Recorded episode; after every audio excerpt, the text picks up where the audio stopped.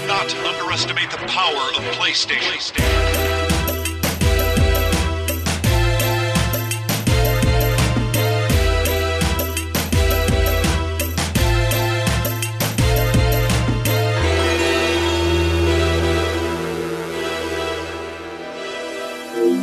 Beyond. Beyond. Beyond. Yeah. Yes. What? Welcome to Yeah, yeah. yeah, thank you. Okay, now that we all said the we all said the four this the special word four times. Uh, welcome everybody to Beyond number four hundred ninety eight. I'm Max Scoville. That's Brian Altano. That's Andrew Goldfarb. But that's Marty Sliva. Yippee. Stop. Stop it.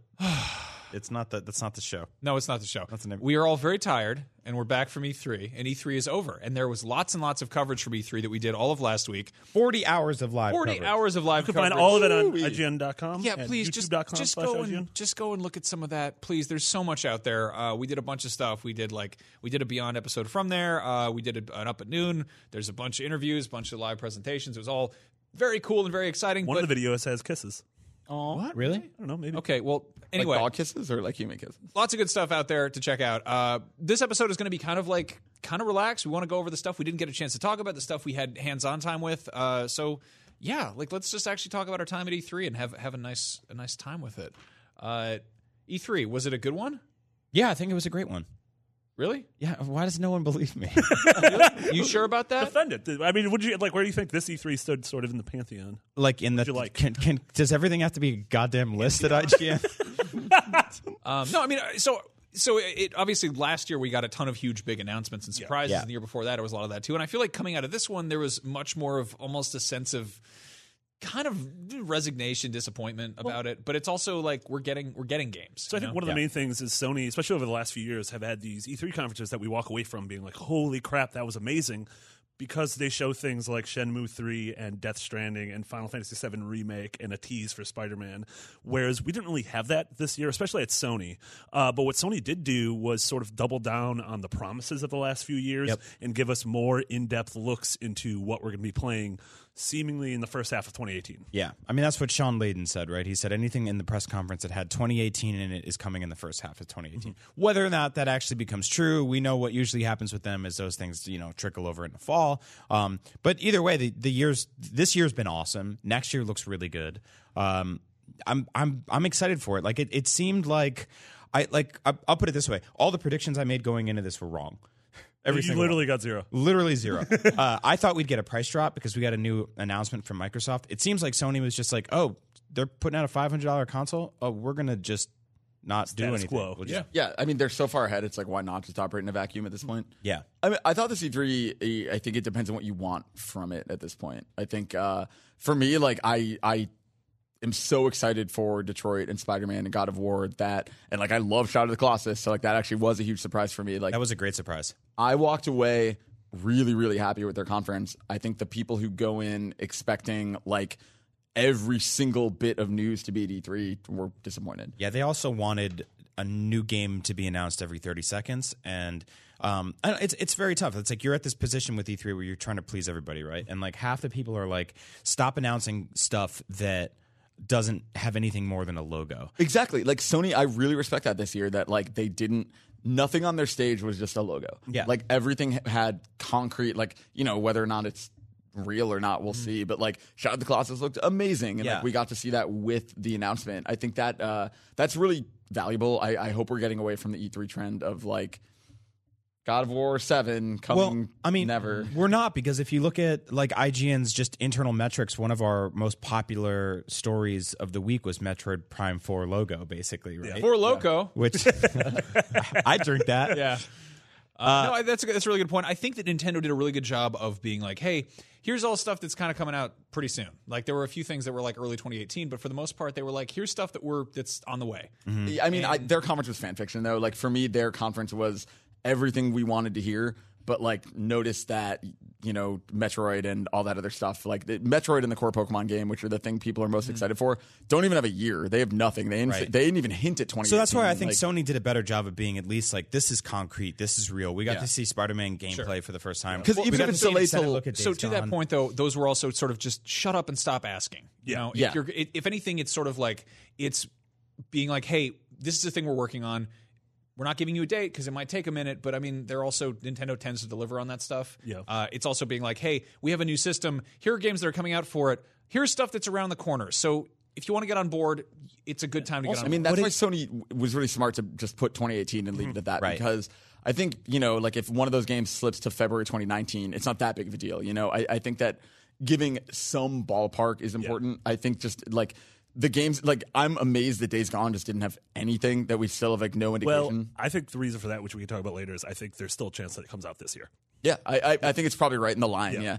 and 'Cause what I- they don't want to just say. Well, they don't want to say this year because I think if it does, it's going to be late this year. Right. or and they don't want to say it and delay it. Yeah. I mean, we frequently see stuff where they, they give a, a, a, a very strict date. They're like, it comes out this, it comes out on October 18th. And they're like, sorry guys, it's December 4th. And you're like, all right. what, what if you just just- held off on that date announcement? Shadow of until you War were went that from much closer? August to Yeah. October. I'm like, well, that's pretty much the same month. and, and that's why I'm not frustrated by like I don't I don't walk away from Sony's conference like man I can't believe we don't have a release date for Spider-Man or God of War or Detroit or Days Gone because if we had half of them would have been delayed anyway you know like I don't I don't think telling you September 14th 2017 is necessarily that exciting I think seeing that the game exists and seeing gameplay and understanding what it is is a way better promise to people And Sony has multiple shows for the rest of the year where they can start dating those things with Gamescom They have, or they with have their own convention. PSX, yeah. Why- they why- can, can control the message there. I thought their their presentation overall was was really it was good. It showed a lot of games, uh, and it was stuff that is coming out this year for the most part. There were some teases of faraway stuff, but uh, it felt it felt safe, but not in a boring way. Yeah. Right. Uh, it made me really happy that I have a PS4. It made me like kind of be like. I, on the one hand, I could have walked away from this conference being like, "Hey, I'm going to be playing a lot of Switch going forward," but I'm like, "No, man, my PS4 is going to get just as much, if not more, more time." also- and so is your PSVR, which I thought was yes, cool. Yes, we're, we're going to come back Hey, to that. and Vita, The, like uh, Danganronpa and and Undertale are coming to Vita this year. Yeah, that's those awesome. are two awesome games. yeah, What that's is- awesome. And What did you before guys- we before we get into like the nitty gritty of the actual games too? Like I thought each conference had a game that I cannot wait for. I was- there wasn't like conferences had highs and lows, but like Battlefront and Wolfenstein and Far Cry and Assassin's Look at Creed. look at all the like, games that we have. This is all games. it's six actually copies of the it's same sheet of one and a paper. half pages that I printed eight times by And the back of one of them Right. is uh, the games that weren't. Um, right. So What did you guys think of the uh the sort of like 4D display crap where they were like there's smoke and there's hanging bodies and there's trees like the, I thought it was kind of dumb. yeah I mean so It's cool when Yeah. you're there It- on on the stream. It's I was so I was there, which is Oh. a weird thing. Um, I, I was not expecting that at all because I I haven't been to an E3 press You conference. expecting bodies hanging upside down. Well, I wasn't expecting that. demo? No, I wasn't expecting to actually be there. But we were going to shoot. Apparently, there was like this Ko, uh, Kojima Productions pop up shop that we were supposed to shoot a video before. But it was like five o'clock. There was a basketball game or something. So LA traffic meant that we got there just as the Sony thing opened up and the pop up shop closed down. So I was like, it's. 555 the conference starts in 5 minutes. I wait for this all year. I'm going to be talking about this show for the next 6 months. Like i can't miss this. Mm-hmm. And i didn't have i hadn't i started kind of just strong arm my way in was like hey and they gave me a badge and i ran in and they were like uh, uh, head upstairs and i run upstairs and they're like head upstairs again I, this, I did this like six times and i was sitting there like damn i'm glad i got in shape this year. Dead I ran up several now. stairs. so they put me in the like absolute tip top last row nosebleed and i'm like cool i'm still here like people dream of this and i'm i'm here this is awesome and then the curtains come down and they start doing the like the uncharted stuff and the days gone thing the days gone thing is weird because they just start dropping all these like dead bodies hanging from nooses and i'm like oh that's kind of, that's kind of a problem It's weird because they showed that in the stream. Like we saw all of that. It's just, Yeah. I imagine that works a lot better when it's 15 feet feet from you and not when. So you're- what didn't was the fireworks that they started putting off during like the Call of Duty stuff. Like it was actual like I didn't- gunshot. I ex- didn't even know those were there. yeah, that's the thing. You can't even tell, Yeah. right? I think So a bad idea. I mean, I think it's a great idea. I also think that what they should do is they should have Shawn Layden come out at the beginning and he should go like, "Hey everyone, welcome to Sony's E3 press conference 2018. Thank you all for coming. Here is our special presentation." And then it just cut to 45 minutes of trailers that were glued together by an editor, and then he comes back at the end and he's like, "As you can see, the power of PlayStation is stronger than ever. Thank you for watching. Goodbye." I mean, that's literally Nintendo Direct. Yeah, well, that's. So- I think it's what everyone should be doing because there's so much room for error. There's so much. You still have that weird conference jank, like Yeah, we didn't Ubisoft any, had we didn't have any sound on our end because of some weird, weird Yeah, for like the first three seconds. Right, streaming and Twitch right. and the HDMI cable or whatever. Uh, no, I think the big question after this year's E3 It wasn't just you guys, by the way. Yeah, Yeah, it was yeah, it was, yeah, it was everybody. Um, but the um, yeah, who is E3 for right now? Because it's it's obviously like it historically was a trade show for you know 25 years, and then they're like, hey, now it's open to 15,000 fans, which is cool, but you have to you can't just say that and make that a thing because that kind of screws it up for everybody. Uh, I mean, obviously, like uh, you know, a buyer from Best Buy or whatever is going to the, the best buyer. Uh, he's going to get to the front of the line in Activision. He's going to have like special VIP treatment everywhere. Yep. And people with media badges are going to be able to like maybe get to the front of the line. Maybe they have appointments. Who knows? But if you're a fan and you've waited in line for hours and you pre-ordered your ticket or whatever, you did all the all the hoops to jump through to get to E3, and you get there and it's like, oh, it's uh, it's 9:30 in the morning and you got to wait four hours to play a game. Well okay and that's not really a good use of, of the space it, it just i feel like it's inconvenient for everybody it, the heart's in the right place but end of the day like maybe maybe pivot it so we've got an extra two days tacked onto the end of e3 that's just for fans like gamescom does it i think that yeah, makes a I agree. I, sense. I think that's like more Yeah. for like the boots on the ground people. For the people watching the yeah and then the, the, the shows are kind They're of very the same- excited about that. sorry So the ground. Yeah. no, uh, for people watching the show, like it's probably. I mean, it's better than ever now because it's like you can watch. You know, like Treehouse Live, you can watch IGN Live. Like we stream for forty hours. We had dev, devs on every ten minutes interviewing. Uh, uh, us doing interviews over gameplay and stuff like that. Um, there's like you, that's a week of work. You can be like, I'm not going to go in this week and just stay home and consume. But for the actual show itself, it's it's sort of totally spun out of control. So I'm I'm wondering, yeah, I'm wondering what it becomes, especially like you guys said with PSX, with like 15 Nintendo Directs, which I'm sure Microsoft's like a year away from them having their own weekend or whatever. I mean, like PSX makes it's perfect sense to have like the pageantry and like, oh, we've got dead bodies and fireworks because those are people who are fans and they're there to see that. They want to see like this is their their Coachella, you know? Right. But for you know for for E3 when it's all live streamed anyway, it doesn't really make a ton of sense. It well, half the seems like- people in the audience are like clients and salespeople, and Yeah. like they're like they're not even like it's not like yeah, I totally get it. PSX is like bring I don't, bring those old nooses back out or whatever. Stop talking about the dead bodies. they were there. I didn't make that up. But like when they show the Spider-Man stuff, right? They're like, "Hey, you know he goes on scaffolds in that in that game, right?" And you're like, "Yeah." And they're like, "Well, we brought some out on the stage." I'm like, "Oh, that's all right, Yeah, great." And then and then what? They go away, and then what do you Also- do with yeah, them? Like, it's also super funny because you go back and you watch the first E3 Sony presser. Yeah. and it's in like a hotel banquet hall, and there's like a folding table up top. It looks like the award ceremony from Boogie Nights. It's Yeah. like this totally half-assed. Like, okay, you guys had seventy five bucks and like some folding chairs. yeah, I really liked what they did last year with the orchestra. Like that was really cool. Um, Well, it felt it felt classier. I mean, I think like in that way, last year versus this year, I think uh, the opening of the show kind of had that again this year. But it, it last year felt like a fancy award show, and this year felt like a like a fan experience thing. Yeah. and, and I mean, kind of to Max's point, like it. Either one of those works at E3 right now because E3 is sort of becoming everybody's show.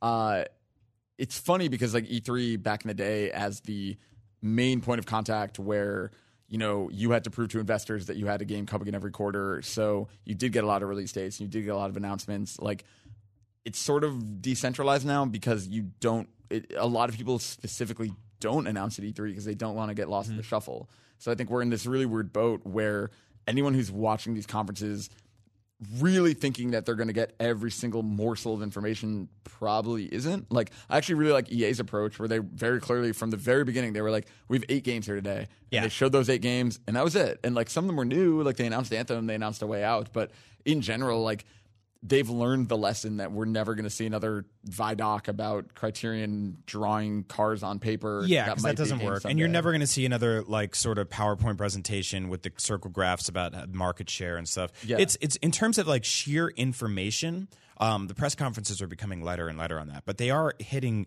or at least attempting to hit certain beats that people have now come to expect. Mm-hmm. Like Sony now, for I believe the second year in a row, has ended on uh, like something Extended demo? an extended demo. Yeah, it was Days which- Gone last year, and it was yeah, and I think that what people really want is a new thing. Like you end your show with, you know, X new thing. Yeah, like Ubisoft always does. Yeah. The yeah, one more I mean, thing. Yeah. I said, uh, I think I said this in the post show that I feel like a lot of uh, people who are a little disappointed in Sony's conference for not having that new thing. I feel like Sony made a mistake by revealing The Last of Us 2 at PSX and oh, not holding it completely. for this year. Since, I mean, Last of Us 2 obviously wasn't here, it was one of the big absent games of the show. Had they not shown it at PSX and had the conference ended, Spider Man, and then the one more thing was The Last of Us 2 teaser. Yeah, but then you, I mean, you you got to do something for PSX though, right? They had Lost Legacy. Yeah, I feel like they could have. I. I agree with you there. They could have split those two Naughty Dog game announcements in half. We got you got to get those naughty dogs away from each other. Yeah. E3 E3 is also Start really, humping.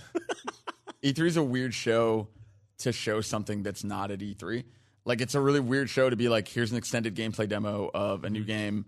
It's not here. Have fun. Like I, I think again, it, it splits what is this conference for? Mm-hmm. Right. If it's for the people watching at home, it makes perfect sense to reveal all your big stuff and say what's coming. If it's for the people at the show, theoretically, it should just be kind of running through what is available to Well, play even that, like the Spider-Man thing, right? They end the, tra- the they end the conference with Spider-Man, and then if you're one of the fifteen thousand fans that paid hundreds of dollars to get into E3, you're probably like, "Oh, I can play that this week, right?"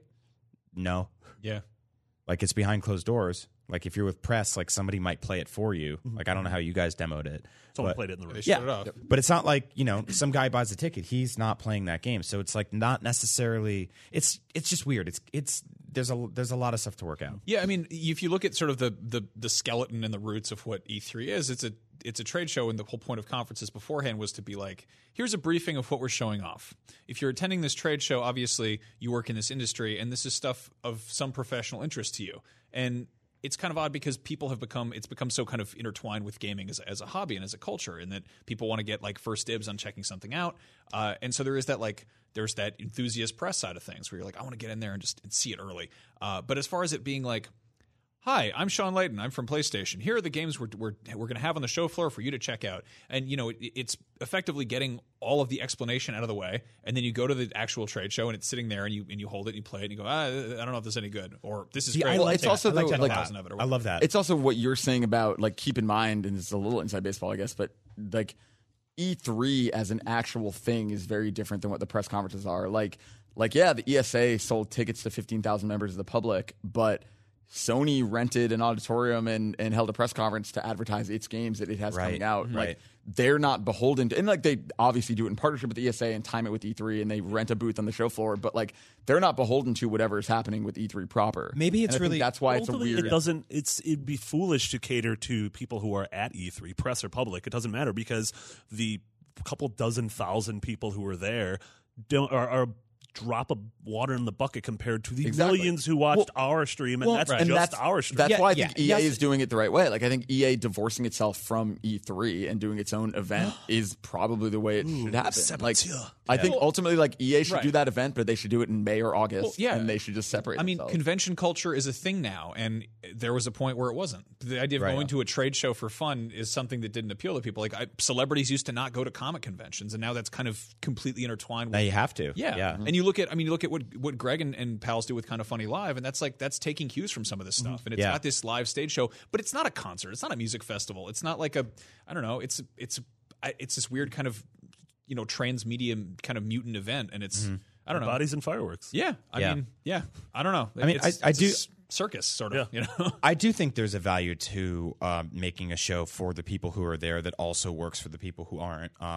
Because then, I mean, it's it's like you hear that buzzword influencers all the time now. But I think every single person who's at a show like this, if Shawn Layden comes out and he goes, and it's kind of like what you're saying, right? It's about setting expectations. When EA goes, we have eight games here today. When Nintendo goes, we have a 25 minute demo uh, or. or showcase or whatever, and it's mostly focusing on Switch. Uh, when Sony, if Sony goes, every game you'll see here today is playable on the show floor. That sets the expectations, and I think that that's something that needs to start happening because then at least you go in going like, I know it's going to be here. But I don't think that's what they like. So EA did that very specifically. They said we have eight games here today. One of them was an announcement. It was Anthem. All the rest of them were literally there. And when Yeah. the conference ended, it was EA Play, and everyone open to the public could play all the games they just saw. Sony's not doing that. Sony in movie theaters around the country, not in LA, you could go literally watch their press conference because it's for an event. It's for the fans. It's for the people who aren't there. And I think like those are two completely different approaches. That kind of to Max's point, like E3 is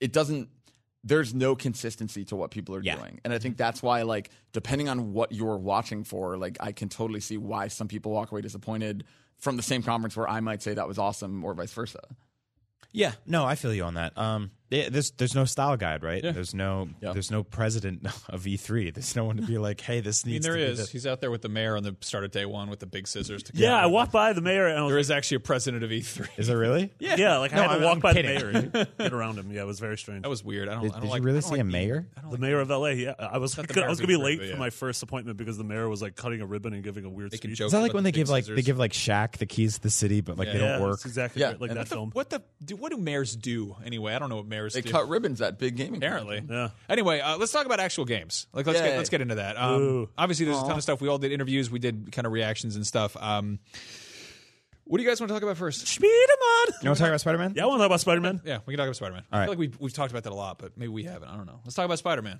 So you guys saw behind closed doors. Yeah, it was the same demo, but it was being Yep. played live in front of us, so certain things were different. And the game's uh, creative director Bryan Intihar sort of walked us through things and uh, sort of gave us a lot of facts that we didn't have from there. Like uh, Peter is 26. He's Well, just- it is Peter. it is Peter. Yeah. He's He's it is- 23. he's 23, just out of college, and he has a job at the. Uh, he's a scientist. Okay. Yeah, and like the whole the idea is that All right, the this economy is is booming. this is the furthest thing from an origin story. Like this is not like a scraggly high school kid, Peter Parker. This is he he compared him to uh, an elite athlete at peak performance. So he's been doing this for eight years. He's 23 years old. He knows exactly what he's doing. He's mastered how to move, how to how to make the tech he uses. Like he is a pro. Yeah, so what's the skill tree look like? If you've Well, already and- unlocked everything. I think And- Miles Morales is the skill Exactly, tree. and that's the whole thing. That that tease at the end of the trailer of Miles Morales, is like they won't say, but like our theory has been for a while that like how cool would it be if it is you know you switch back and forth between them,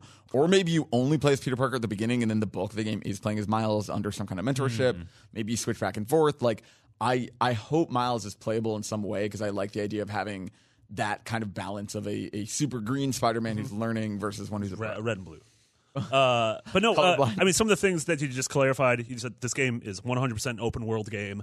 Uh, the demo looked very sort of the combat was very Arkham, which I think was great. Uh, but then it had a lot of QTEs, and they said, "Hey, these are rarely in the game. Like we showcased this thing. This is not indicative of what the like the core game is: open world exploration and a deep combat system." Yeah, they, I saw- of, they boss use them to like Yeah, yeah. punctuate blockbuster moments, basically. So I saw like- a lot of people latched onto that. yeah, Yeah, it's I thought that it looked idea- awesome. I thought it looked really cool too, and it's like that's the whole thing is like how else like eh, because he talked about that in our demo. Like, how do you give someone the feeling of playing as I mean, essentially a god, but I mean a, a superhero. Like, how do you how do you make it feel like you're pulling off these incredible stunts? Like, you know, you're not going to get that when you're just playing normal gameplay. No. So I think having those kind of tentpole movie like moments are it's cool to do quick time. Well, it's like QTEs aren't inherently inherently bad, right? But like bad QTEs are. Sure. Yeah. Like they're you can make them terrible, you mm-hmm. can make them great. Like Yeah. there are ways to fold them into the the like sort of the run of things without it being intrusive or feeling like it's something if it's something you have to constantly rely on, then yeah, I think it takes you out of the combat and everything else than it does keep you in. Mm-hmm. But I'm I'm not against it just as like a basic idea. I mean, I just I think they get the character really well. Like that more than anything, I walked away from it like, and that was the whole angle of my preview. Was like they understand that being a good hero is more than just like beating up the bad guys. That, like they they care as much about the character of who this guy is as they do about what he can do. Well, as both Spider-Man and Peter Parker. And It seems like they wouldn't clarify, but they said this is as much Peter's story as it is a Spider-Man story. So I don't know if you play as Peter Parker. I mean, so isn't yeah, this I'm like this is hoping a totally new universe too? yes, basically. yeah, yeah, yeah. And So they said they're trying to marry like the familiar with the unfamiliar. So that's why in this we saw um, obviously the Kingpin. Are you gonna make a Mary Jane joke? No, I was gonna I was gonna say ah the familiar and the unfamiliar, my two favorite Spider-Man villains. But okay, You can do But no, Mary you had you had Kingpin, and then I was, everyone knows who Kingpin is, and then you had Mister Negative or whatever his name is. I'm like, who, who's that blue man? And apparently he works at the homeless shelter that Aunt May works, or he owns the homeless shelter that Aunt May works. He's at. him his boss. Yeah, Really, he should be like a lot cheerier. I mean, Yeah, but he's people Mr. need- Negative. They need the optimism. Yeah. What's he doing working there? Optimism Prime. uh, yeah. So I'm Spider-Man looks cool. I feel like we've done sort of like. I, I feel like I've reacted to it as much as I can, but I, I think it's in good hands. I think it's Yes. going to be cool. I, I hope we get to play it sometime soon, maybe PSX or something. Me too. I would say Yeah. PSX. This actually feels like a good spot for it. Did we check out God of War? at all? Did any behind closed door stuff? Yeah, uh, like Spider Man, it was uh, the literal exact same footage, like a WMV that they clicked play on, that was shown. I didn't know it was at WMV. Uh, oh no, it was FLAC because it Was was it lossless was it audio. MP4? You twit. um, That could have gone anywhere. I know I was about to say, uh, but uh, Cory Barlog, the uh, uh, creative director of the game, as well as that uh, fire monster from Lord of the Rings, uh, he uh, sort of walked us through the demo and almost gave us like a rewind theater and uh, shed a lot of uh, sort of insights on cool stuff. They said the game still is a single shot, which I my love mind. that so much. Like that was my first question. I was like, "Hey, you told me this last year. You guys fixed that, right?" He's like, "No, the game's still a single shot." so it doesn't have like an eight years later. Or anything No, like it's that. just it's like just the story. It's just the story, and I don't understand how that's going to work. Uh, your son is pretty much a mechanic in the game. Like, obviously, there's the storytelling aspect, but you have a son button. Yep. So like when you're in combat, you have you hit the sun button. Your son does things. He like stabs folks and Speaking of QTEs, that was obviously a huge part of the old games, but he doesn't want them in this game at all. Nope, he doesn't want those. Uh, and he pretty much said that instead of it being like, all right, now you can do your rage meter is full, and now you can do this thing on an enemy. You choose when you do that, and so that's the whole sort of the the rage meter is both a narrative conceit as Mm-hmm. well as in combat.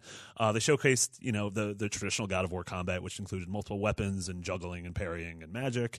Uh, and then also a cool thing is that uh, Trip to the circus. How did you feel? How do you guys? How did you guys feel about that? By the way, because my my combat looked cool. the combat looked really cool, but my immediate reaction was just like, "Oh, this feels a lot like an old God of War game, for better or worse." And I think that's what Combat's people. great. Yeah. Yeah, I think that's what people were looking for. Yeah. You know, the people who the, there was like a not a backlash, but there was some concern when we first saw it last year from people being like, "This doesn't really feel like the old God Yeah. of War." yeah, it looked like The Witcher or something. Yeah. Honestly, like I always, I always enjoyed playing the God of War games. It was everything beyond that. The, Totally. it was like the, the Beyond. characters and the beyond. Uh, so knowing that this is a, a much more kind of fleshed out character with similar combat is, I'm, Yeah, I I'm mean, really looking forward to this game. Like Before Yeah. everyone kind of compared everything to Arkham Combat, they compared it to God of War Combat. Like I think that like that sense of combos and, and sense of get, becoming more powerful and like Mm-hmm. Growing as you play through like is all great. And it's honestly like kind of similar to what we are talking about with uh with Peter in the Spider-Man game. Like this is a Kratos at max level, basically. Yeah, I'm stoked. Uh, This is and again, 2018 again? 2018 again. I hope we see more at PSX. Yeah, I think that. The, I mean, you'll see, but the concern seems to be like there isn't really a s outside of Uncharted, like a really big first party game coming. From, Knack two. Knack 2, September 5th. how Andrew Goldfarb, shut up. How shut up about Knack. I'm How excited foolish for of Knack me. two. I like Shut up, Knack too. 2. I like Knack. Goldfarb's And everybody's friend, golf. whatever your name is over there. I'm going to play Everybody's Golf. I'm going to play Knack 2. And Danganronpa. I'm 100% don't going to play don't Danganronpa. say those enchanted words that make him start talking about things we don't understand. Um, yeah. So Days Gone. That's a game. I think. Yeah. Uh, I did a demo or an interview with those guys. Um, I think it's really interesting how the way they the thing they showed off last year, which was like, hey, it's a it's an action zombie game. There's sort of there's there's a lot of traversal. Uh, you're fighting a lot of zombies at once with a with a machine gun. Uh, it's open world, but you're not really showing that part of it off. Right. Uh, and then they basically they showed off like the the crowd shots, which I think honestly is the most interesting thing in the game. Yeah. Uh, just technically, and it's kind of like, hey, that's what took so long. We had to make 500 zombies attack you at once. Um, this time around, it was much more like familiar stuff, and I've heard people kind of compare it to Horizon in that it's like it's a bunch of stuff we've seen elsewhere, but kind of you know iterated. yeah, I don't. I don't. Together. I don't really see that at all. They. I mean, it's it's it's like maybe if you've only played like three open world games. I mean, I think we're at a point where there are there are mechanics that have been sort of like proven and tested, and they've they've reached that point where I mean, there was a point where like jumping in a game wasn't something that people had figured out, and Right. now it's something. It's now when you don't really think about it too hard, it's fine. But like to to go up on a, a bunch of enemies stealthily and then you know lure them towards a trap, like that's that's familiar stuff. That's, that's Mm-hmm. I think this but- this is going to be one of those games that um, when you're really in the thick of it and you're messing with like photo mode and stuff like that, this is going to be a stunning game. Mm-hmm. Like I saw some stills. Uh, I believe Eric Jensen was tre- tweeting out the Mm-hmm. other day. That are just like, it's like, God damn, this game looks really, really beautiful. But the And I was one of the only. Hold on, because we can. Yeah, I know you guys are going to poop on this game. No, I'm not going to poop on this game at all. I'm, I'm sort of the No, opposite. I was one of the only people last last year when, when this game when we first started hearing about it that was like I'm optimistic about this one, and then I saw more of it this year, and I'm like, yeah, I'm totally down. Like I think the like the the weird mix between um your main character, the sort of like villains that you're fighting, freakers, which I hate that name. it sucks. it's a bad name. Guys, we It can call them sucks. zombies. It's fine. Yeah. No, Everyone- I, no. Shawn Layden said that, and then I like I I called them out on the on the show. I was like, Shawn Layden said it. Your boss said it. It's like let me say- it's, let me call them zombies, and they were like, ah, freakers. No, remember when Sony told us that we had to write hashtag Drive Club as the name of the game? Remember when Ubisoft said it had to be Watch underscore Dogs? We have the power to not do that. Yeah, we can we can just not do that. No, but then you throw in like zombie animals and bears and stuff like that, and I'm like, okay, I like where this is going as a sandbox. Mm-hmm. As a story, what remains to be seen. Mm-hmm. But the idea of like you're in the middle of a of a zombie bear fight, and two guys come out with shotguns to kill you, and then all of a sudden, 50 zombies come running towards you. Like there's there's a lot of room for insanity in there, which is kind of what I play video games. I love right? I loved that moment in the demo where he used the swarm as pretty much a tool to solve a puzzle. Yeah. It was opening Yeah. the gate and the swarm Yeah. taking out all of the dudes and then moving on. And I'm like, if that exists throughout the world and there's like an encampment in like Far Cry, there's like, hey, there's six things I could do in order to get through this. I can go stealthy, I can go guns blazing, or Yeah, I can Max Max described it as like when you're playing Far Cry and you like shoot the tiger cage Yeah. and he jumps out and starts killing everyone and you're just up on the hill like tigers oh, and mean, girls, lions are the, the so thing that bo- the thing that drives me crazy about all of this is, and it's like to that point of like how would Sony's E3 this year? Literally, what you just described was the angle of my preview last year. That was my entire thing. Is that you use the environment and that's how it goes because that was everything they built up last year, Well, there's- and there's- everything about the game being yeah. pretty and all the zombies and all the tech is everything they said last year. And this year, I still have no idea why I care about Deacon. I still have no idea So, like what his ultimate keep- goal I, is. I keep coming back to uh, Saints Row. Um, a buddy of mine worked on that, and I remember asking him just like kind of like, hey, like why why was Saints Row One just a pretty obvious ripoff of San Andreas? And he's like, oh, because they'd already made that, and if we were building a new engine from the ground up and utilizing all this tech and trying to you know make a game that functioned, that's one less thing we have to think about. It's like, oh, it's it's you know South Central Right. LA gangster crime stuff. It's a, it's a thing that people are into, and it's not that they're like trying to rip it off or anything. But in this case, it's like making a post-apocalyptic zombie game. It might seem tired, but it's also like you know people still watch Walking Dead. It's mm-hmm. still a safe bet. It's it, you don't have to like explain. Like Horizon is one of those. That's a post-apocalypse, but it's full of like cyborg dinosaurs, and it's like this weird you know cave mm-hmm. society.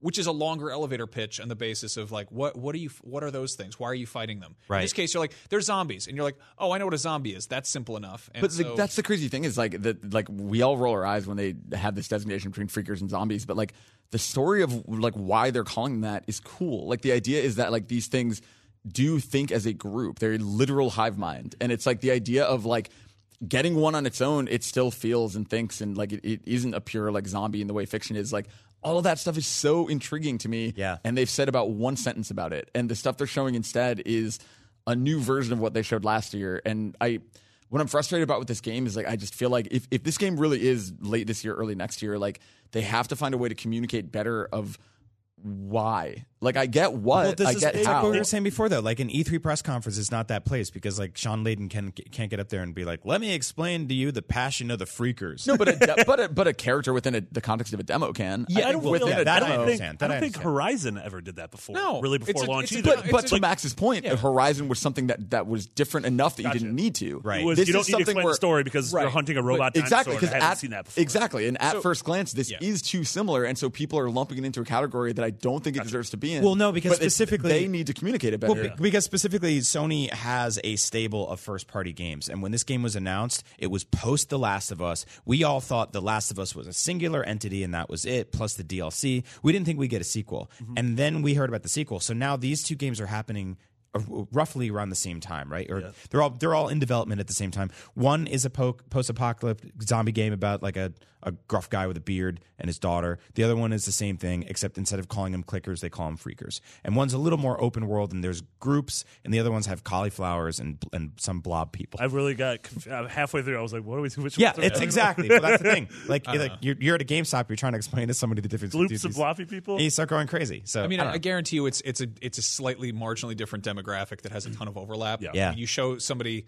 You're like, here's an incredibly colorful, beautiful thing. You you play as a as a young woman of ambiguous ethnicity, and you're fighting uh electronic dinosaurs. And some- Again, I was like, "What go- game are we talking Somebody about?" goes, "Oh, that sounds awesome." What's called? Horizon Zero Dawn. And it sounds like it's it's a little bit it's a little bit kombucha granola bar. Like Yeah. it's kind of like it's a little It's- bit it's the more hair. Yeah, It's the dread- There's a the lot. It's dreadlocks. got that. Yeah, it's got that like Tori Amos, uh, you know, Tori Amos at a rave kind of vibe to it. And then, and then flip side, there's a lot of people who are like, no, I don't want to. I don't want to touch that. Let me g- give me uh, give me a motorcycle and a denim jacket. No, wait, scratch that. Cut the sleeves off the denim jacket. Make it a vest, but have like a sweatshirt underneath. It also has the sleeves cut off. I mean, I think And then a they're jersey under that. I think they did they didn't do this game justice yet at either showing. Mm-hmm. I think that what they're doing right now is making they're leaning into the things that are that seem to be making it more generic. And like I'm hoping that like yeah, maybe E3 isn't the place, but like this game just needs a very clear what the hell is it Mission moment. Yeah, and like I think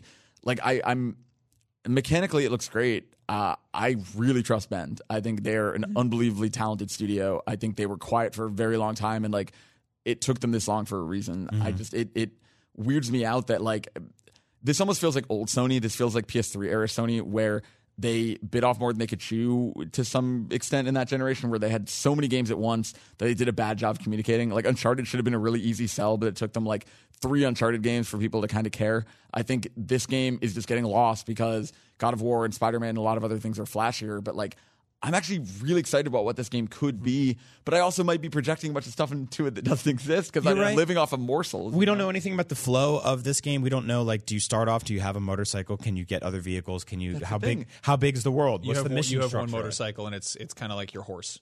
It doesn't come when you whistle, but you have to take care of it. You have to buy parts. It will doesn't come when I whistle. No. Why would I buy this not like- motorcycle? it's I not think- the loco cycle. Well- Pixel, okay. Sounds like it's horses one, motorcycles Yeah. zero. the the vehicle stuff they mentioned last year, I think is cool. We saw none of that this year. We saw essentially a variation on last year's demo that felt like The Last of Us combat, and I I I'm, I don't The think one that's what interesting- this. The one interesting is. thing about the BCD was it was the same demo, but it was snowing, and it was much quieter, and that horde of zombies weren't there. And so I think the thing they showed me in that, which is different than you know Horizon or any other open world game, is how the you know Pacific Northwest has a wide variety of climates, and so if it's raining or if it's sunny or if it's snowing, your encounters are going to be very different. And I Right. find that interesting. Yeah, that's awesome. I, I think this is a game that is going to be. It's going to sort of hit two ends of a spectrum. It's going to be kind of familiar enough. You're a guy fighting zombies. You have a motorcycle and guns, and it and kind of not not casual gamers, but just it's kind of it's a, a wide audience understands what that is, and they're like, this is cool, and I think it's going to be totally like stable, and it's going to work for that. And then I think on a very high level, people who understand how games are made are going to be like. Holy mother of God, how did they make that work? Right. And I think a lot of idiots like us who are kind of in the middle where we pay too close attention to too many things are going to kind of miss the technical brilliance of it. And I don't know. I, I think you're right. There's going to be a lot of stuff that we haven't quite seen. Uh, I don't know if they're showing stuff that's more grounded because that goes with the setting, but I feel like this could also have like crazy just cause levels like physics sandbox stuff where you're like, Yeah. oh, we're going to, you know, launch a bear off a trapeze or something. And, I think they're showing the familiar stuff because it's safer. Yeah. and because they are trying to get that Walking Dead audience. um, what should we talk about? Uh, well, We got a long list of things. I was going to talk about Matterfall real quick. Yeah, yeah, jump on that. Um, I did a, a dev interview at E3 about Matterfall, which I think a lot of not a lot of people knew about, but we. I'm seeing Housemarque, right? Yeah, Housemarque. So I'm seeing a big backlash against this game because the initial trailer was like this gorgeous CG trailer about this like futuristic soldier ninja guy, um, and the end result is a 2D action platforming game.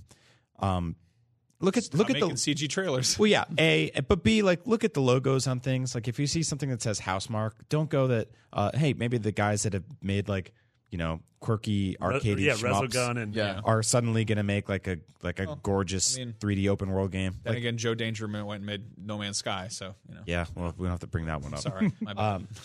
Uh, so no, but ultimately, I do like this game. I think it's taking a lot of the stuff that they've done from uh, Resogun and some of their other games and bringing it into a sort of Contra style run and gun Which game. Which I think is cool because they've made like their twin stick shooters are incredible. Yeah, they're really Nation's good. Great. Basically, yeah. yeah.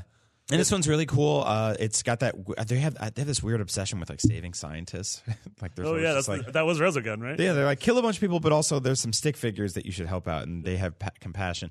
Um, but I like this game. I like it a lot. Uh, it's it's going to be one of those things where when you're playing it, you're not really thinking about how beautiful it is and how technical it is, but it's another one of those like Housemarque type situations where like something blows up or somebody drops something or like a grenade hits a wall and it explodes into a billion beautiful 4K particles, and you're like, you didn't need to do that.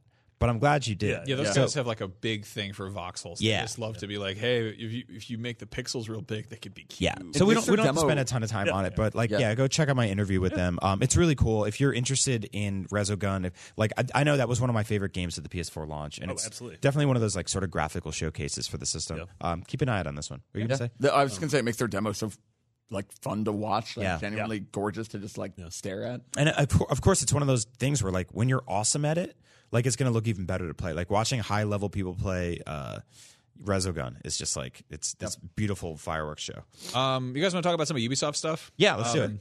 Did any of you guys check out Skull and Bones? I did, close? yeah. Okay. I, I played it. what like what is it? Like what is it? Um, I thought it was For Honor with boats. It's not. It's it's just like a way slower, but also kind of arcadey and kind of fun. Um, sort of like pirate boat shooting I mean, simulator. Is it literally AC4 but without getting off the boat? Like kind of it just it, the combat. it part? feels a little bit You heavier. only play as the boat. Right? You only play as the In boat. theory, you're not even running around the boat. Yeah. At least in this demo. It feels like a s- like a slower twisted metal, but when you look down at your car, there's 40 men on it. like it's kind of weird because it's like you're like piloting this huge or steering this. Huge, I don't know anything about nautical. You're, you're terms. driving. driving. You're dri- really driving the boat. You're driving the boat. Okay, whatever. There's no, but there's no road. It's all wet. Yeah, they call it the wet road. Okay. So Sailing. sailing. That's the word we're looking for. Judges? Oh know, but you look down and there's just like all these guys walking back and forth across the the plank or the No, that's you don't walk back and forth across the plank. When you get to the end of the plank, you go to the crocodiles. the galley, Yeah. Yeah, the galley. That's that'll work. The parrot. the parrot. No, no. Why did we send you to the pirate game? I don't know. Why did we send literally anyone else? I didn't mean to. I went. To, I wanted to go in and play Far Cry, but they were like, "We play the fire game instead." It's cool though. I'll, I will never play it when it comes out, but I like it more than I thought I did. I mean, What a ter- what a terrible segment. Thank you, Brian. age eight. Um, no, like, so I, was, I was talking to I was talking to one of the PRs about this, but uh, in addition to kind of the multiplayer stuff they were showing off, which I think just demos well because you get people actually like you know fighting each other. Yeah. Um, there's that part which I think it's you know uh, it's not really fair to compare it to For Honor, but it does have that element to it where it's sort of like it's not. I don't know. It's not Overwatch. It's boats. You know, Right. it's kind of like it's slightly more grounded, but it's still multiplayer. But I think there is also going to be like campaign stuff where you're Yeah. and then of course there's a there's that teaser with a yeah, kraken. that Kraken. it's- Yeah, that was the part that was the most. That's when it gets It's cool. Yeah. games. It's uh, Ubisoft Games as a Service, which they've made a ton of money for with Rainbow Six Siege and The Division and Wildlands and For Honor. Yeah. So, in a press conference that had a ton of just sort of traditional campaign Mm-hmm. games like AC and Far Cry, uh, this totally made sense to me. Yeah, I think well, and that's ul- what Beyond Good and Evil seems like it's going to be too. totally. No, it's all, it almost the multiplayer in Be- Beyond Good and Evil 2 seems more like Dark Souls. Interesting. I like. I read what the 'cause Shredder. They're talking about it in such an abstract way. Like I read that as more of a like Destiny style. Like Okay, we big- yeah, we can come back to that. Yeah, I was gonna say. So Skull and Bones. The cool thing about it is that you have different classes, right? Different types of ships, and there's like bruisers that are just like really heavy, and like they all have that. Like as as realistic as they try to make this game, they all have like m- like endless rockets and machine guns and all this other like non pirate stuff. Um, but one thing I noticed is that like Cannonballs? Tons, but like said rockets. no, like they, but it shoots like seventy of them at the same Oh. time. Like it looks like a like a modern warship. Yeah. Um, but one of the things that I noticed was like I was kind of getting like seasick playing it at the beginning because like you actually like the way the boat rocks. Oh, weird. Feels realistic. This is like the camera locked to the Yeah, and Oh, after a while, I kind of got my sea legs, and I was like, "Oh, I get this." And then I, when I walked away, I was like, Ugh. "You know that You, feeling you you get off the became a boat?" true seaman. yeah, Man. A true seaman. Yeah, that's that's one of those games that like I, I look at it, I'm like, this is that's really cool. I have like no interest in it. Yeah, totally. Maybe if the monster, the Kraken stuff turns out to be interesting, but Yeah. like I don't know. I I'm kind of a hard sell with nautical stuff to begin with, and then the fact that you're like, oh, you don't get to get off the boat. I'm like, I don't know. I like getting off the boat. I like to go in the tree. We don't know too. if you can. We don't. We, again, we don't know. We don't know. Yeah, it was just that demo. Yeah. Yeah. Um, so I played uh, I played Far Cry. So did I. Uh, yeah, it's it's Far Cry. It's totally fun. yeah, It's which is Good. way. I, I think Yeah. that was like the biggest question. That's like what I wanted. I from think it, the, yeah. the guns for hire system is super smart because we, we saw three of them with Boomer and uh, Boomer the dog, number one best boy. Uh, we saw Grace the sniper, and we saw uh, Nick Rye, who's the pilot.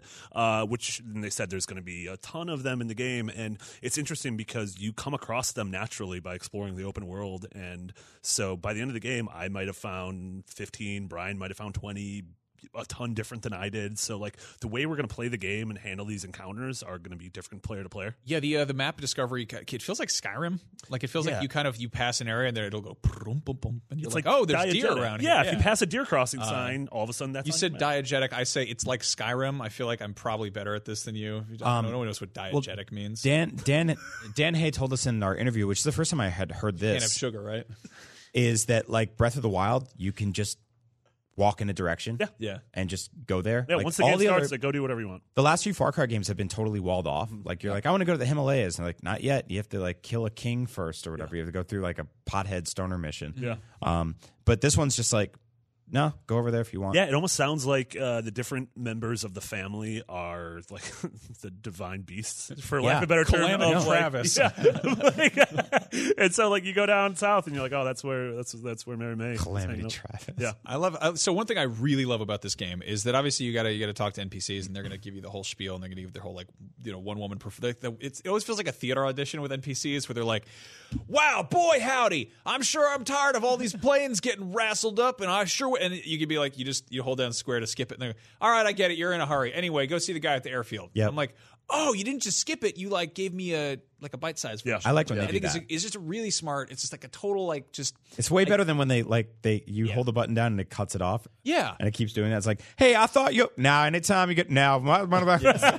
no, so it's like a, it feels like a very, very happy medium, very smart there. Uh, yeah, I hope that I hope that the controls for like I had the dog, I had Boomer, who's great because you can hold square and he'll come up and lick your face. Uh, and they'll shoot him. You, we found out they will shoot that dog. Yeah, but if the Yeah, dog dies, he comes back to life a little bit later. Yeah. um, yeah. Like real All dog. dogs have nine lives. all dogs respawn in time. Uh, but no, like it, it use like the the left on the D pad to basically like target target people and send him a direction, or he'll like wait in one place. I kind of wish there was just like a go kill guys, you know, command, and maybe there is with I like think there skill is. points Yeah, yeah. yeah. You can let the AI just sort of speak for themselves. But yeah, it feels fun. Um, I was. This is one of those things where like I'm I'm less impressed with the setting. Like I'm like it's it's fine. It's you know redneck America, whatever.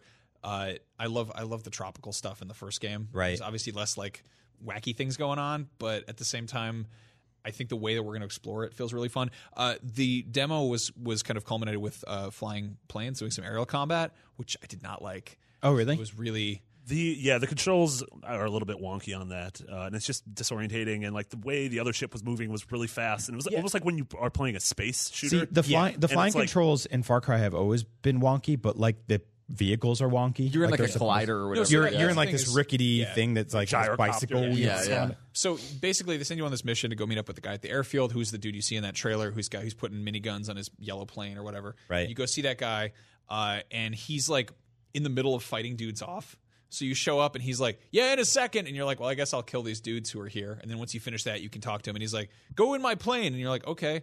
And there's like silos that you have to blow up. And you go and you blow up the silos, and it's fine. There's you got missiles and bombs and machine guns and stuff, and that felt like a totally you know enjoyable mission. And then they're like, "Oh no, one of the bad planes is here, and you have to fight this bad plane." There's nothing ba- inherently bad about the plane. And the plane It's isn't. person yeah, in the okay. Well, the man in the plane is bad. I don't know. The plane could be cursed. It's a you don't. They don't go. plane. They don't go into a bunch of backstory about the racist plane. Okay. I want plane lore. Uh, anyway, the and the plane is like it's it's just maneuvering better than Yeah. you, and it's Yeah. not kicking your ass. So you're just sort of like chasing it. So like obviously the demo itself was like super fast paced. And I one thing I love about Far Cry is like I'm I suck at games, but Far Cry is something I'm just I'm okay at. Like I've gotten the hang of it. And I think there was one year where I basically just like I, like I just totally I just stealth through the demo, and they were like, oh well. You didn't really show off a whole lot. You just kind of ran through and did it. And I was like, I've never played this game before. I don't know Yeah. how I did that. But yeah, I was like, I went in, I kicked a bunch of ass, and then I get in the plane, and I'm like, all right, come, uh, come on, let me shoot. Well, you. Yeah, when- I feel when you play games- in it- nine months that they Yeah. can. Yeah, I was Yeah, about to say. 100%. But also when you, when you play games like like a kind of a crazy person with Far Cry, it totally works. Like you can shoot a grenade at the wrong place, and then like a Yeah. field catches on fire, and a tiger dies, and you're like, I'm good at the game. I mean, that's like the exciting thing about Far Cry and, and kind of this year in general. I mean, you mentioned like it being Breath of the Wild, like, and even like Detroit's on this list. Like, I love how many games coming relatively soon are like my experience can be dramatically different Right. from yours, and that's like more and more what I want to see. I think, especially from like bigger open world games. You mentioned Detroit. Just really quickly go into that. That's probably the game I did the biggest 180 on at the Oh, show. yeah, yeah, yeah. I went from last year. I was like, it looks fine. The demo, I was like, eh, it just looks like more Quantic Dream. But like seeing the the the full demo of Marcus, I'm like, holy crap! I am totally sold on this game. Wow, I think so it's on board for that gorgeous. I think the story is awesome. I think the writing and performances we saw in this demo were wonderful. Yeah, you I guys got to came play back last year's thing demo, and I really liked playing it. Like, Yeah.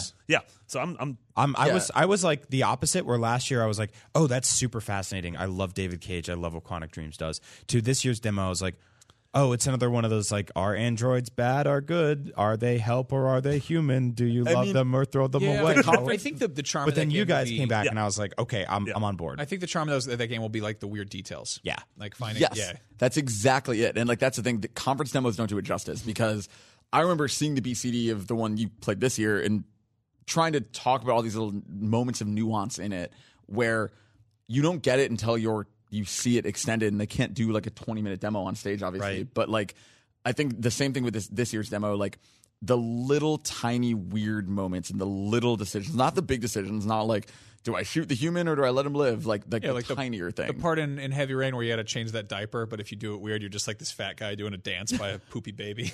That's a good part in that game.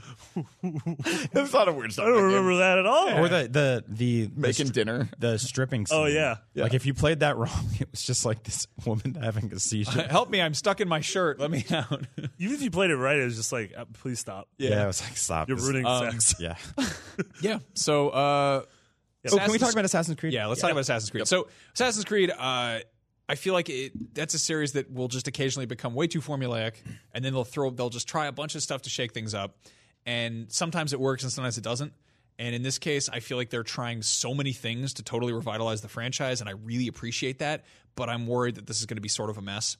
My my takeaway was that ultimately this feels more like all the other Assassin's Creed games. Like I didn't feel I didn't think it felt like too unfamiliar. Like I actually like once once you get in there, uh, aside from the we changed the map and the combat's more like For Honor and you know you the the mission quests are different now. Um, I'm like ultimately this feels like like the voice acting, the character design, the art direction, the uh, the fact that when you die it still says freaking dis- desynchronized, which means are they still doing that Oh, stuff? just stop doing Yeah. it. Like for a, for a, Oh, it did interesting. It did. It did say Yeah. that. I died a bunch so of there's times. still Also, they anime also stuff. never Yeah. addressed the Animus stuff until like two weeks before. well, even like the loading screens, right? So you Oh yeah, I guess you were still running around. Your you die, it says desynchronized, and then you're running around hologram town again, you know, until it comes back. But it's like ultimately, Get it, Jake? It's hologram town. I don't think this is a franchise that needed two years off. I think it's a franchise that needed four. Like- I don't know. I'm uh, playing this like within two minutes. I was like, oh man, I'm so excited for this game. I love Assassin's Creed. I loved Syndicate, and I sort of missed not having it last uh-huh. year. Yeah, I mean, I agree. I, I Syndicate, I think, is my favorite Assassin's game, and we were talking about this, I think, mm-hmm. on previous episode. Sure. But like, I, I think so many people got turned off that they didn't really follow the last few, where they did fix a lot of this little iterative stuff. No, Like, I mean, like, don't don't get me wrong. This is going to be an awesome another Assassin's Creed game. But, But it's see, I feel it- like the it doesn't feel like bigger- a brand, it doesn't feel like a series reboot or anything like that to me. I mean, I think it's at least the beginning of what could be one, if that makes sense. Because I feel like they're stepping Yeah. back a lot further in Yeah. terms of what is available to you mechanically. Like, what are the options you have going into a new city? Like, it seems like they're at least setting it up to become way more open than it's ever It been. is in the totally. past. and That's what it's, like. There's no sequences anymore. The game is open. It's a quest based system. I so you- really like that. Part. yeah, totally. Like, Uh, and we mentioned Skyrim and Breath of the Yeah. Wild. That, No, it's- that's totally what this feels like. jumping into it, it feels kind of like The Witcher in a lot of ways. Uh, the combat felt pretty good. The camera is really not great. I don't know if they're going to oh to yeah, it I, or whatever. I had I had Uh, major. a lot of people are complaining about that, and I Yeah. was totally. I had major problems I mean, with it too. maybe you were outside or something. I don't know. I did. It was weird seeing because I didn't play the demo, but I watched uh, like your footage and I watched some footage around. It seems like the combat is almost like I'm going to say Dark Souls. I don't really mean Dark Souls, but it's like parry based. It It is. Like, it is. Yeah. It's much like heavier. much more physical Yeah. than I think it's ever It's been. a Yeah, lot there's- about blocking, dodging, and then hitting back with light and heavy attacks, which is different than sort of the Arkham-ish, uh, you know, Totally. bash. Yeah, the light yeah. button. The Yeah. combat did feel. I'm the, the combat's probably the thing I'm not sold on yet, and that's something that you know once I get once I have the game, I'll I get got better I got good at it, and by the end, um, I felt like when I finally beat the boss after dying like five times, I was like, all right, I feel awesome at Yeah, this. that's good. Um, but I think ultimately, like, I mean, you can we can just compare it to like Breath of the Wild and The Witcher. Like, I haven't been convinced that I should play this, or like if you, if you're given the choice, like, why would I play this game over those games? You Well, know? it's especially tough because it literally that that day it comes out the same day right now as Wolfenstein and Mario, and I'm like, I know. it's insane. Well, it's just like I, I think I like. I mean, the the characters in The Witcher are really interesting, you know, and like that world is really beautiful and really cool and really special. Um, and Assassin's Creed feels like an Assassin's Creed game. Like I was dealing with like this side quest with these NPCs, and every time they talked, I was just like, oh, I'm just bored. I'm just bored. Yeah, I worry that their approach they're taking here is like is um, quantity over quality. You know, the whole like I think sometimes less is more, and in the case of a AAA open world game, that doesn't that's not really an angle that that is encouraged. I don't think like the map is huge and it's going to be full of really cool stuff, and I And you can swim and there's gonna be- dive yeah, and- there's going to be a ton of weird little characters who have like wonderful personalities and stuff, but will I be willing to kind of root through the stuff that feels like more the same to find them? Yeah. I like that there's mummies and basilisks. Well, so that's I the might thing. like, totally like completely change my mind. Once that's start like our mummies. our demo was pretty straightforward. Sure. Like if we didn't have any it was camels, realistic. or- too. yeah, there was no camels, there was no mummies, there was no basil, Well, I- whatever the. I- Slurmans. I don't mean to jump too far down, but I'm actually really curious about Metal Gear in that way also. Yeah, because yeah, when let's you talk talk about about, not this is a reboot, obviously, but it is sort of very obviously different. So Metal Gear is such a such a goddamn mess right now. Um, the game is the game is technically really good. It's totally fine. It is it is a um, Phantom Pain mechanics with uh, heavy customization, four player co op, obviously, and it's tower defense with kind of like um, you know more stat yeah, more stat based damage. So you know as opposed to like you know hitting somebody in a headshot and it go makes that weird little noise. It you know a bunch of numbers fly off the head of the whatever the thing you shot. I have a I have a tick where I yawn when people say tower defense in my action. So I'm I, games. I hate tower defense. I'm not a fan of it at all. Um, in this case, it's it feels loose enough, and the traversals f- is is fun enough that I didn't mind. Mm-hmm. Um, there, you know, there are waves of zombies coming in, and it shows you like their paths, and then you you go and you you grab all this crap on the ground, like all those like weird urns and stuff you'd knock over that would alert guards in the in the main game. Now you just grab those and you go to a crafting bench, and you're like, you got to make chain link fences, and you go.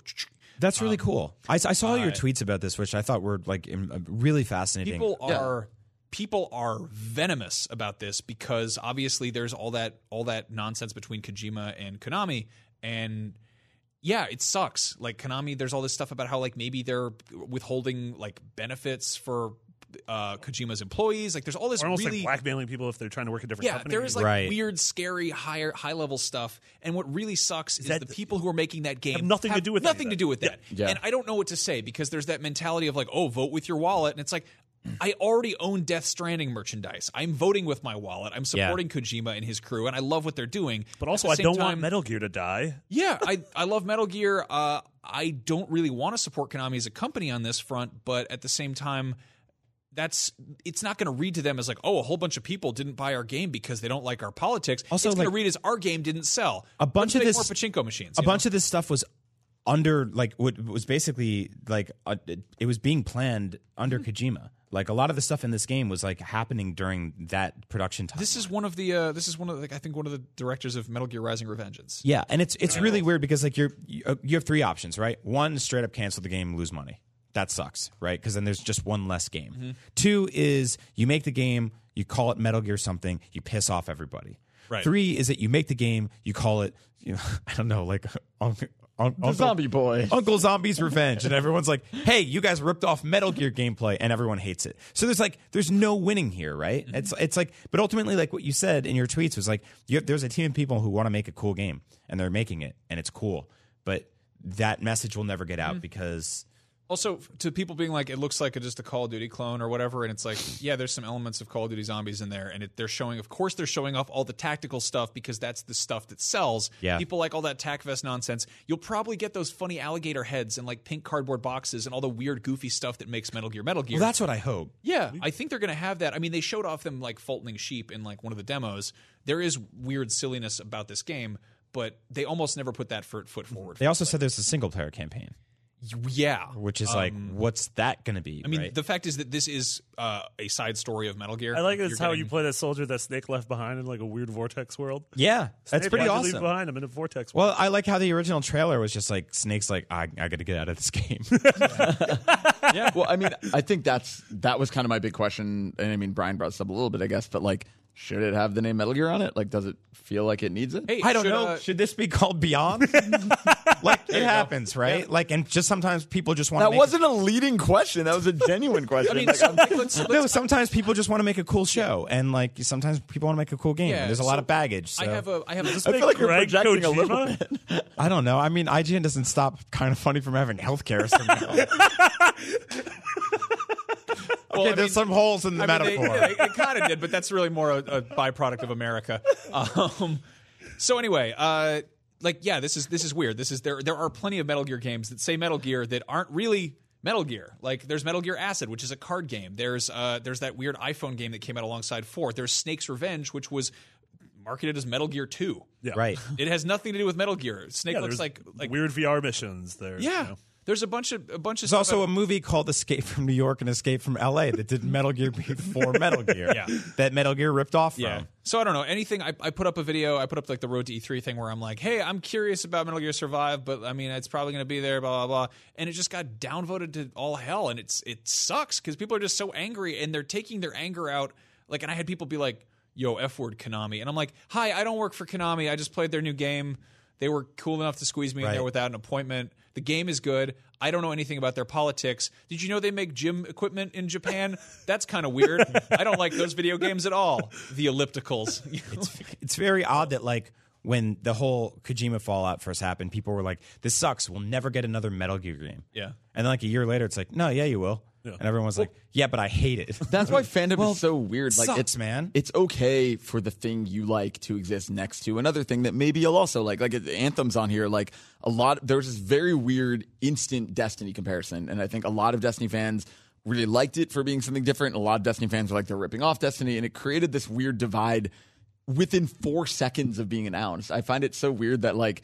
Just wait and see what it is. Maybe you'll Yeah. like both. Like I, I don't understand that like immediate like uh I have to like one or the other mentality. Also, as a guy that grew up watching weird space sci-fi garbage, like Destiny's derivative as hell. Yeah. Like just looking Everything's at derivative. everything is, except for Danganronpa 3. except for the lion. No, I, was going to let him talk because this is. We got to talk about PSVR. We have not. No, talked okay, let him talk at about all. Danganronpa and then Damn we do it. Do PSVR. You You want to take a short nap, Brian? yeah, I'm just straight. We're No, gonna I take don't a short It's fine. nap and we'll be No, no, back. talk- Brian, it's No, fine. talk, talk about, about talk about PSVR. Danganronpa. Tell us about Danganronpa. Tell, I want to hear about Danganronpa because I made fun of you about talking about Persona, and all of a sudden I played 15 hours of Persona again this weekend because that game is the game of the year. Days Uh, I agree with that. No, Danganronpa is it, it's a it's a weird series. It really is. Uh, I think they are very smart and subversive. It's it's a uh, game about anime tropes that embraces them as much as it makes fun of them. It is so weird, but so smart and so sharp. And like the extremely short version, it's it's a murder mystery game. Basically, it is a uh, an adventure game where you're stranded in a place and there's a series of murders, and for each murder you investigate it, and there's a trial, and you figure out who did it. And holy crap have they gotten smart like the mechanics are smarter the character the characters they introduce in the thing i played are like such smart twists on like the archetypes and the other games. Like i don't know these games are just they're really special and they're really quick. And like they started on vita. Now it's a coming to PS4? yeah so Okay. one and two are already on ps4 this one's on both. It'll still be on vita but on ps4 it is gorgeous. It is it is 4k like everything's been rebuilt from the ground up. The ui is different. Like everything is smarter. It works better. Um when you see a character like a character portrait comes up depending on the angle you're facing like the background of it will change. Like it incorporates the environment better the mini games are smarter just everything about it like it's really cool Is this, Can't is this the kind of series that like if you're you're sort of saying like people if you've slept on this in the past, jump on it right now. 100% yeah i mean No, because I mean, every can you? yeah every case three? is every like there's connections but like it's still a brand new cast of characters like i feel like parts of it i'm sure would be confusing but i feel like it seems like that you a might be dis- able Is to jump in. two considerably better than one in terms of mechanics, or is it? So I like the story of one and the characters of one way better, but two, yeah, totally rethought the mechanics. It added like an RPG system where you're leveling up as you go and where you can kind of keep track of things better. And then it added like lots of like weird little like mini games within it that are even separate from the main game. I mean, th- those games are like eight hours each. Like they could, you could nice. easily jump into those. and- Is Danganronpa 3 this year or next year? uh, September 26th. Oh, wow. Sweet. Okay. Well, there you go. Cool. All right. Now we can talk That was about, it. Okay. Now we talk about your hat so games. people got all mad because uh, we didn't talk about this at all. We ran out of time on the PlayStation post show or whatever in the hour and a half we were recording. That anyway, uh, we didn't talk about PSVR. We didn't talk about PSVR. Sony showed off a bunch of PSVR stuff at their conference, which is awesome because we were like, we have expensive hats with nothing to do with our hats. We need Yeah, to and they were like bang, bang, bang. Like there was Yeah. even so even before the conference started, they announced Super Hot is coming to PSVR. Which is so nice Awesome. because That that was was one of the best. So excited they were that. partnered with with Oculus, so it Yep. was kind of this weird legal gray area in terms of where that where that goes. Yeah. Uh, I'm excited to play that. I'm I do this thing with VR. I think specifically with VR where I don't really want to demo something, or I don't want to do it until I'm in my own living room and I get to play it on my own terms. Because of conjunctivitis. Yeah, Yeah, I'm And, with uh, you. It's gross. I also I only do VR completely nude. It's just the only way. Otherwise, Even at the- trade shows. the You're not- clothes get all confused with the camera. It's Can't just- be naked if you're wearing a hat. Yeah. Uh, What? No, That's it's- why it's a lot like of how moved out of your it's- basement. yeah, partially, but yeah, no, it's like Terminator. They can't go back in time with clothes on. It's going to screw it all up. Um, but no, they showed off a bunch of stuff at um, at Sony. Uh, first of all, Skyrim VR. Yeah. Uh, what could possibly go wrong? All of it. Yeah. So- so that's um that's an interesting one because I think it's it's one of those things where people are like hamburger pizza, and you're like, I love both of those Right. things. And you're like, oh god, when you put them together, it's a disaster.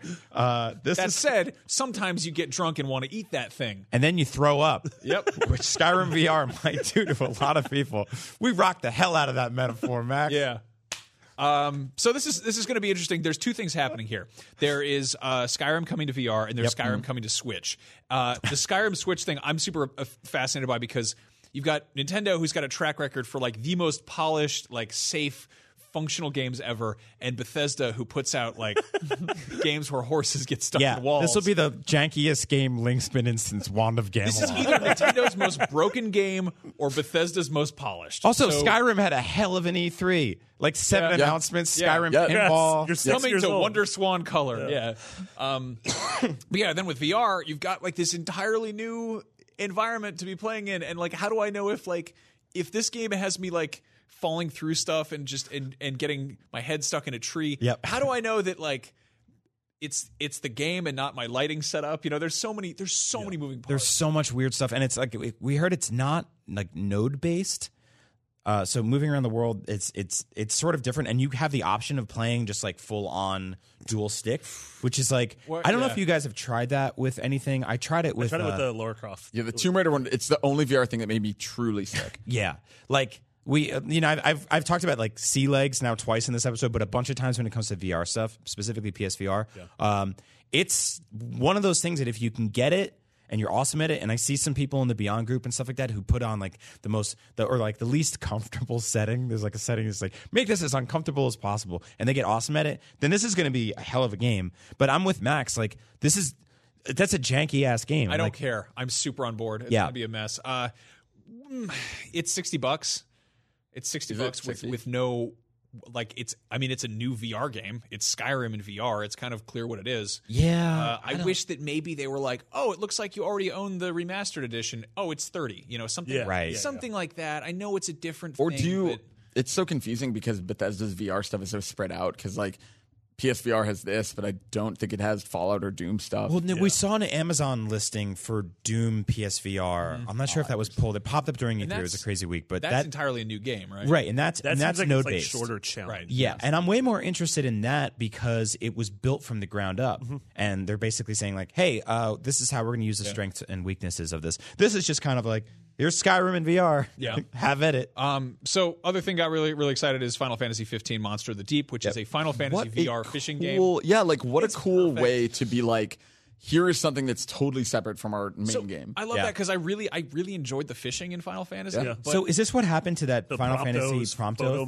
mode? Yes. where he was like, "We're going to Well, because everyone who played it last year was like, "That's bad." Don't Yeah. release this. And I think they were like, "All right, we're going to scrap All that." right, and we'll make a something." fishing Pivot, game. yeah. Uh, that looks super fun, very stupid. Uh, I mean, like when I was playing the game, I was always like, "Oh, I gotta get, out, get on the road trip again. I can't just hang out here fishing because, like, you know, Gladio's mad at me. I gotta go, you know, train Mm-hmm. or whatever." But in this case, it's a standalone game, so it's like, no, I'm- Fish all I I'm gonna- want. I'm gonna fish for you know chocobos or whatever. uh, Moss. Moss, Dude, Moss looks great. amazing. So as Cute mouse. Yeah. I I really adore sort of like cute, quirky third person stuff on PSVR or VR in general. The kind of stuff that like pulls the camera back, but only to your sort of eye level, and it makes it feel like you're sitting in front of a table where a bunch of little things are happening. And I think with like this character. uh interacting with this tiny world there's something really special about Mm. that and like you're I, like just looking at the graphics you're probably like oh that's like that's an interesting little game like oh there's a snake Yeah, but but doing like- that in vr is it, Yeah. it's night and day They'll have like weird fuzzy stuff around the edges that makes you just feel like you're in like a picture book. Yeah, and Uh, it's a that it's a brand new IP. Like I'm super fascinated. really with it. excited about that. I love I love like mice that do stuff that aren't like super cartoony. Yeah. like a little, Stuart Little, shout out to that dude. Yeah, That's a M Night good one. Shyamalan wrote that film. Oh, that's weird. That's a I don't true like story. that at all. That's the twist. All Yeah, right. he wrote Who it. wrote- who Uh, wrote also, I, M Night M Night Shyamalan. Oh, really? Yeah. Uh, also, a uh, twist. I'm excited for the Inpatient just because I found out that it's uh, 60 years before. This is one of my Until favorite Dawn. Marty moments. Was you were like, ah, they announced some stupid VR thing I don't care about, and then we were like, oh, it's set 60 years before Until Dawn. You were We're like, no! the Invasion looks incredible. Well, see, that's what I just want Until Dawn too. as we were talking about before, like the Metal Gear thing, right? Like the struggle of calling something a new thing Yeah. is like it's so hard to break through with a new IP in movies, in TV, in, in anything. That's that's why they're like, oh, it's a Fargo TV show and all this other stuff. Like everything's got to be familiar. Yeah. Hey, it's the 40th Transformers movie. Uh, this is something that I think that if they just left it on its own, people would have been like, "Oh, it's another one of those like horror games. We have to go to an old timey insane asylum." That was exactly what I thought when I first saw Yeah. it. because we you and me just demoed that one Wilson's uh, Heart. Wilson's Heart, which felt exactly like this, but in I mean, black and white. It's odd that they don't call it Until Dawn the Inpatient. Yeah, I was really. Uh, I mean, they had Until Dawn Rush Rush, of of Blood, Blood. Yeah, yeah, right. Maybe I was really surprised at that that or something. Came out later. Like Like a I'm press wondering. release. Yeah. Yeah, Uh, and then there was Star Child, where there's this thing that looks like the Schick Hydro Man uh, robot, like the Hydrobot, whatever. Like, it looks Schick, like that, but it's you just a big robot that's fighting Yep. people. It's again, it's those demoing those uh, like third person VR games. Never impressive. Actually doing it is so cool. Yeah. I'm That we're VR is really those. hard to demo. I mean, we were talking about this on the predictions episode. Like, it makes it mm-hmm. it makes it really hard to show people what are you actually getting until they walk into Best Buy and put the thing in their face. And It's the same with like 4K 4K consoles and all this. Like I, we're at this point now where like it's you cannot judge stuff by looking at a YouTube video on your phone. You just can't. Like I mean, you, you can. You're you'd be mostly wrong, but Yeah. but but you shouldn't. Like Yeah. if you're really interested in this stuff, like you got to get out there and put the hat on or stand in front of a big 4K TV mm-hmm. and really get in So there. Really with see this- that mouse. with this huge list of games, I mean, in the absence of, I, I don't think there's any rapid fire. So before we get stuff that wasn't there, like, do you want to go around and say game of the show? Is that worth doing? Spider Man. Yeah, I it a mean, game. Yeah, is Spider Man a game? Um, yeah, I mean, I, I, think it's we saw them. Spider Man's my game of the show. Beyond Good and Evil is my thing of the show. I want to give a quick shout out to uh, two things. One, Evil Within Two, which I'm super happy they're making that game. Um, I'm kind of surprised we even got the first one to begin with because it was this like weird half spin off to Resident Evil Four. Um, I'm a little confused. They haven't said that it's, as far as I've seen, they haven't explicitly said it's Mikami directing and that's the same Right. team. Like, I'm a little From what I've heard, it's not.